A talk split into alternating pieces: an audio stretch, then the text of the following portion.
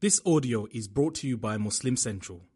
Please consider donating to help cover our running costs and future projects by visiting www.muslimcentral.com forward slash donate.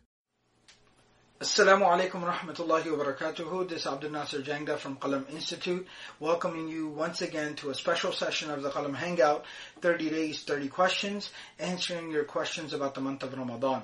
So the question that we got today is, what's up with the sajda during Taraweeh prayers? So this is called sujudu tilawa or sajdatu tilawa, the prostration that is done for the recitation of the Quran. And I thought I'd take this opportunity to kind of explain this basically. So first and foremost, why do we do sajda while reciting the Quran?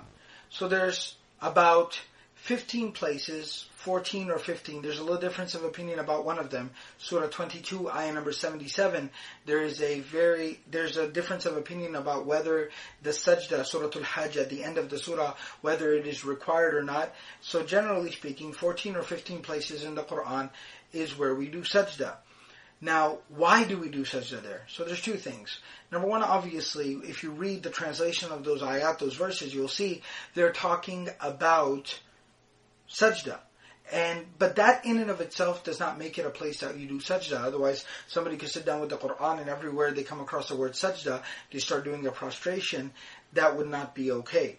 But this, the major thing that makes it a place of sajda is not only the fact that it's talking about sajda, but the fact that the Prophet sallallahu the Prophet Muhammad, peace and blessings be upon him, when he would recite that ayah, that verse, he would perform a prostration, he would do a sujood at that place, and that has been authentically narrated from him, and that is what makes it an official place of performing sajda. Now, how can somebody know? It's very easy to find a list of all the surah, the surah number, the ayah number where these sajdas take place. But to keep it even more simple, all the print, the prints of the mushaf, the, the printed Qur'ans that we have, they are all marked with the sajda wherever it does occur. So you can just pretty much rely on that. Now, what do you say when you actually do a sajda for the recitation of the Quran, sajdatu tilawah? What do you say in that sajda? So there's two things that I can share with you. Number one, you can keep it very basic and simple. You say exactly what you would say in a normal sajda, Subhana Rabbiyal A'la. Like three times to keep it basic and simple three times, Subhana wa A'la, how absolutely perfect is my Lord, who is the most exalted, the highest. There is an extra narration where Aisha radiallahu ta'ala anha relates that the Prophet ﷺ, when he would do the sajda for the tilawa, the recitation of the Quran, he would say, Sajda wajhi lilladhi khalaqahu wa shaqqa samaahu wa basarahu bihawlihi wa quwwatihi fatabarakallahu ahsanul khaliqeen. That he would say that my face has been put on the ground, my face has touched the ground for the sake of the one who created it, my face, and he gave me the ability to hear and to see through his power and his ability. And so how absolutely magnificent and blessed is my Lord, and He's the most excellent of all of those who have any ability to create anything. So it's a very beautiful dua, but again, like I said, you can keep it simple. Subhana A'la. Now, there will be three scenarios I'd like to talk about where you might come across an ayah where there is a sajda. Number one, in a prayer, like tarawih prayers. So what you'll do there is that the imam leading the prayer, who is a, who inshallah is well informed about this issue, he will read that ayah where there is a sajda and he will say Allahu Akbar and he'll go into sajda. One sajda you will follow him into sajda, subhana rabbiyal a'la, subhana rabbiyal a'la, subhana rabbiyal a'la, and then he'll say Allahu Akbar and stand back up, and you'll follow him back up to standing and continue with the prayer. The second scenario is that because it is the month of Ramadan, and so inshallah, hopefully you're reciting a lot of Quran in your free time and throughout the day. So when you're sitting and reciting the Quran and you come across an ayah and it's marked there, sajda, you gotta do a sujood here. So what do you do in that situation? Make sure you have wudu, face towards the qibla. You don't have to stand up. You can sit in the tashahud position. Say Allahu Akbar, go into sajda. Subhana Rabbil A'la, Subhana Rabbil A'la, Subhana Rabbil A'la. You will sit back up, Allahu Akbar. You don't have to read the tashahud. You don't have to do the taslim, the salam. Nothing. That's it. You're done. Wudu, sajda, sit back up. You're done. The third scenario is you are listening to a recording of the Quran.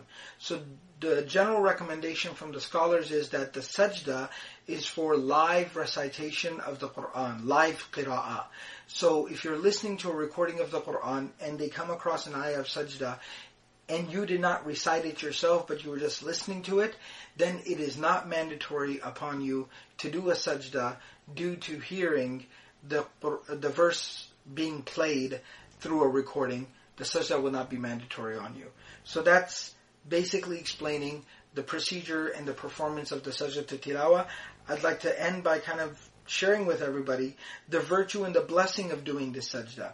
There's a beautiful hadith of the Prophet ﷺ in the Sahih Imam Muslim where the Prophet ﷺ says, إِذَا قَرَأَ إِبْنُ آدَمَ السَّجْدَةَ فَسَجَدَ That when the son of Adam, when the child of Adam, the human being, reads an ayah where there is the sajda, the sujood, and then that, that human being does a sajda, اِعْتَزَلَ الشَّيْطَانُ يَبْكِي That the shaitan draws away, he pulls away, he retreats crying, and he says, Ya waylahu, he curses the human being. Umira bisujudi fasajada. He was commanded to do a sajda, and he does the sujud. Falahul jannah. And because of that, he is promised paradise. Wa umirtu bisujudi. I was told to do a sujud. Fa'asaitu, but I disobeyed my Lord. Faliyan nar. And I've been doomed to the fire of hell. So sajda is a very powerful thing. I hope and pray everyone's having a really blessed Ramadan, praying Taraweeh prayer, reciting lots of Quran, doing lots of sujood inshallah. Jazakumullah khairan for tuning into the Qalam Hangout. This is Abdul Nasir Jangda from Qalam Institute. Remember, if you want your questions answered, you can tweet them to us, leave them on our Facebook page, the comments of the video, or you can email them to us, questions at qalaminstitute.org. Just remember the title or tag your questions with hashtag Qalam Hangout. جزاكم الله خيرا. والسلام عليكم ورحمة الله وبركاته.